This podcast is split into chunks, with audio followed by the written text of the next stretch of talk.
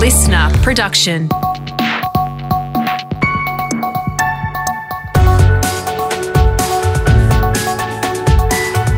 Your morning agenda with Natasha Belling. Good morning. Thanks for your company. Let's check what's making headlines this Tuesday, the 8th of June. Australia's COVID 19 vaccine rollout steps up today, with jabs now available to all Australians over the age of 40. All Aboriginal and Torres Strait Islander people over 16 and those on the NDIS and their carers are also eligible. Australian Medical Association Vice President Dr. Chris Moy says it's an important move forward. Oh, it's an important step because it just means we can move forward vaccinating another, another important segment of the population, which is next cab off the rank in terms of risk. Um, and it also just means that we've actually got a little bit more supply of that Pfizer vaccine. So as it comes online, we've just got to deploy it as fast as possible. It comes as the New South Wales government announces it will open a second mass vaccination hub at a former Bunnings site at Lake Macquarie, north of Sydney. Meantime, overseas in the UK is pushing to get the younger generation vaccinated against COVID. It's been six months since authorities rolled out its COVID vaccination program, with so far more than 40 million receiving a jab. From tomorrow, those aged between 25 and 29 will be able to get the vaccine. Here is UK Health Secretary Matt Hancock. The latest estimates indicate the vaccination programme has averted over 39,000 hospitalisations and over 13,000 deaths. So the vaccination brings us. And back home, and there's still no plan at this stage to end Melbourne's COVID 19 lockdown before Friday's deadline. Nine new COVID cases were recorded yesterday. Three of those were children, but importantly, all were linked to known clusters. But it's believed authorities are confident lockdown measures won't be extended past Friday as long as there isn't a massive increase in mystery cases. Epidemiologist Professor Nancy Baxter has told 10 it's about what's behind the numbers that really matters. Everyone's already in quarantine, it means the community is not at risk. It's, it's not good for those people and it's not good for those families because what we've seen is once one person in the family gets it, almost everyone gets it. So it's not good, but at least the rest of the community is protected. Health authorities are still trying to find the source of the mystery Delta variant from India, which is behind one of the two clusters spreading in Victoria. And in other news this morning, the youngest daughter of the Biloela family has been flown to Perth overnight, suffering a suspected blood infection after she started feeling unwell 10 days ago. Three year old Tharnicaa and her family have been in immigration detention on Christmas Island since 2019. Family friend Simone Cameron says it's been a whirlwind of emotions. They're all really traumatised by, by this turn of events. Um, she's been unwell for approximately 10 days, and um, the family really struggled to get her the necessary medical treatment. Now let's check what's happening in your state with our reporters on the ground and back to Victoria. And federal government disaster payments for those affected by the COVID lockdown will be available from today. Melburnians are the first to have access to the new emergency payment scheme approved by Canberra last week.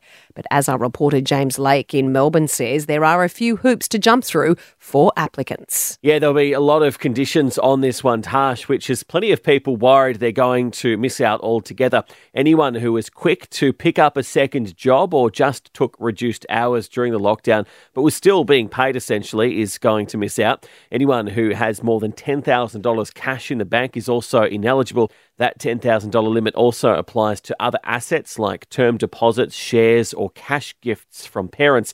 And finally, people can only apply after they've been in lockdown for more than seven days, which is fine for Melbourne, but it means regional Victorians miss out as well. And to Queensland, and the Premier has defended her delay in getting her COVID vaccination, citing a dog bite as the reason. Annastacia Palaszczuk opted for the Pfizer jab over the AstraZeneca. And the Premier says she needed the Pfizer vaccine to ensure she got both doses in time in case she needed to head overseas for the Tokyo Olympics. Brisbane reporter David Shiraz has more. Good morning, Tash. Well, after weeks of expressing concern over the slow rollout and vaccine hesitancy, Queensland Premier Annastacia Palaszczuk is defending her own lack of urgency in rolling up the sleeve. The 51 year old sent social media into a meltdown yesterday after posting about getting her first COVID jab. Most of the comments What took so long? I had an accidental dog bite, so I had to go and have my tetanus. And they ask you if you have your tetanus, you need two weeks from when you have your tetanus to have a COVID. Then I had my flu vaccine. I have done everything I can physically be required to do. There you go, a detailed response. The Premier was eligible to get the vaccine back in March. Now, for the latest in business and finance news this morning, we're joined by Scott Phillips from the Motley Fool. Scott, good morning. Now, despite racking up well over $100 billion in debt, ratings agency Standard & Poor's has upgraded our national credit rating status. Tash, good morning. Yeah, it sounds pretty boring, doesn't it? But it actually has real consequences. Australia has a triple A credit rating, which is the highest you can get. We've justifiably been pretty proud of that for, for quite a long time. It's been that way for decades. But during the depths of the COVID recession, S&P put us on a negative outlook. In other words, they're saying, look, things are okay now, but we expect things to get worse. And if they do, we're going to downgrade your credit rating. It's kind of one of those heads ups like, hey, it might be coming, just be careful. The recovery has been so good, so swift. Unemployment in particular has recovered so quickly. S&P has announced that they're no longer putting us on negative outlook. We're now on stable, which is about as good as it gets. Now, that's good news for all of us because it means our debt, both government and private, should be cheaper to get. And that's the real hook for this one.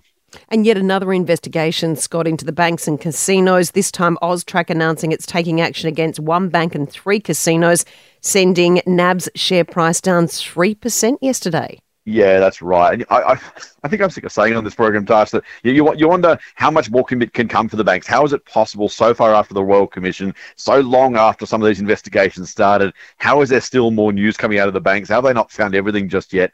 And in this case, NAB is really in the in the crosshairs of Austrac, the anti-money laundering regulator. They're basically saying, look, they didn't do the appropriate checks on who was sending money to who. And we know, of course, that Austrac have taken action against Westpac, against the Commonwealth Bank. These guys don't miss when they go after their targets. And I think investors realizing the reality of it might be a very expensive fine for NAB to pay. And that's why shares were down yesterday. And talking about the banks, some interesting new data and information that mortgage rates and the cash rate could be on the increase. Yeah, this is the other side of that coin. And again, we've talked about inflation, interest rates before, but at the moment, the, the bond market is seeing the recovery of the Australian economy that is so swift and so strong. They're now pricing in, not only the RBA, of course, has talked about no rate rises maybe for a couple of years. The bond market now saying four rate rises potentially, almost a full one percentage point between now and late 2024. Now, that feels a long way away, and it is. But if you think about the mortgage rate you're currently on, if that increased by one percentage point, maybe 1.2, that's kind of what we're looking at this time in three years' time. So enjoy those low rates while they last. Maybe lock in a fixed rate because rates are going to go up according to the RBA and the bond markets. And when they start going up, they may go up quite quickly. Scott, thank you. Thanks, Tash. Time for sport now with Brett Thomas and Brett, Queensland captain Daly Cherry Evans is confident Origin players won't try and milk penalties when the series kicks off tomorrow night in Townsville. Yes, good morning to you, Tash. Uh, both have set up camp now in Townsville. Obviously, this has become a talking point with the NRL's crackdown on high contact. Some players appearing to try and milk penalties, but uh, DCE is confident we won't see that tomorrow night. I think it's definitely going to be a bit of the gentleman's agreement, to be honest. As players, we all know what Origin's about. Um, we all know what it means to each other, to the fans, to the game. Now, the NRL's head of football, Graham Annesley, has warned that players can actually be charged if they try and deliberately uh, milk freeze. Yeah, absolutely. I would support that. And, and I would say that 99% of all players adopt that attitude anyway. If you're playing this game at the highest level, you don't want to give your opponent any indication that they've in any way hurt you. I think in the Origin arena, uh, it's probably you know the toughest exhibition of rugby league. I don't think we'll see that tomorrow night, uh, Tash, but it's a big talking point. It certainly is. And who's your tip for tomorrow night? Uh, I will go New South Wales just. Or even home crowd in Queensland? Yeah, just a few too many uh, key players under injury clouds for their own, so I'll go the Blues. Yeah, okay. And Carlton will launch an external review that's likely to decide the fate of coach David Teague. Yes, now the incoming president, Luke Sayers, is with the side in Sydney. He's already started conducting interviews with senior players and coaches. Uh, the Blues, three games outside the top eight, well out of finals contention, and by Teague's own admission, they haven't improved this season. But their chief executive, Cain Liddle, expects that he will remain in charge beyond this year. Yes, absolutely, we're backing David Teague. Yeah. Absolutely. On Channel 7 there. Now, Geelong will enter 60 hours of quarantine starting from tonight to meet strict conditions set by South Australia ahead of Thursday night's clash with Port Adelaide. Many players are spending the time in a hotel so their families aren't also forced into lockdown. Star forward Tom Hawkins is among them. That suits my family situation the best. My wife Emma and, and kids are, Emma's working tomorrow and kids are at daycare. So that's my uh, way that I'm going to track into the game with my quarantine. And Paddy Dangerfield could be one of five inclusions against the power pushing to return from ankle surgery. And Brett, to the French Open now. Novak Djokovic and Rafael Nadal are through to the quarterfinals, along with a 17 year old American. Yes, Coco Gauff into the quarterfinals of a Grand Slam for the first time. We've seen her do well at the Australian Open. She is a star on the rise. Uh, Novak Djokovic dropped the first two sets, got through after his opponent retired. Heard Rafa Nadal through in straight sets. Dylan Alcott claiming the quad wheelchair event for a third straight time this morning. He won in 2019 and in 2020, and now Dylan Alcott, the 2021 Roland Garros quad wheelchair singles champion.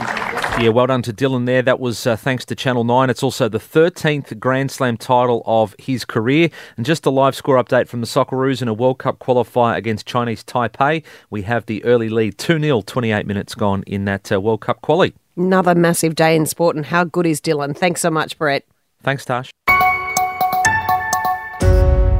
And one of the world's richest people is set to blast off into space. Amazon founder Jeff Bezos has announced he'll be on the first crewed flight from his own rocket company, Blue Origin. Here is Jeff speaking about the big adventure on his Instagram account. You see the Earth from space, it changes you. It changes your relationship with this planet, with humanity.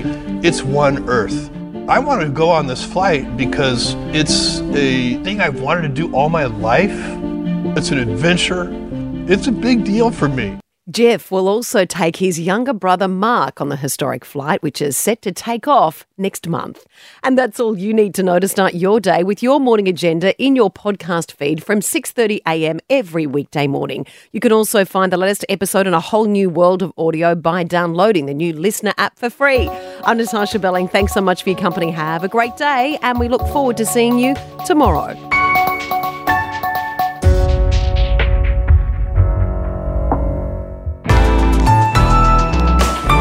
Listener.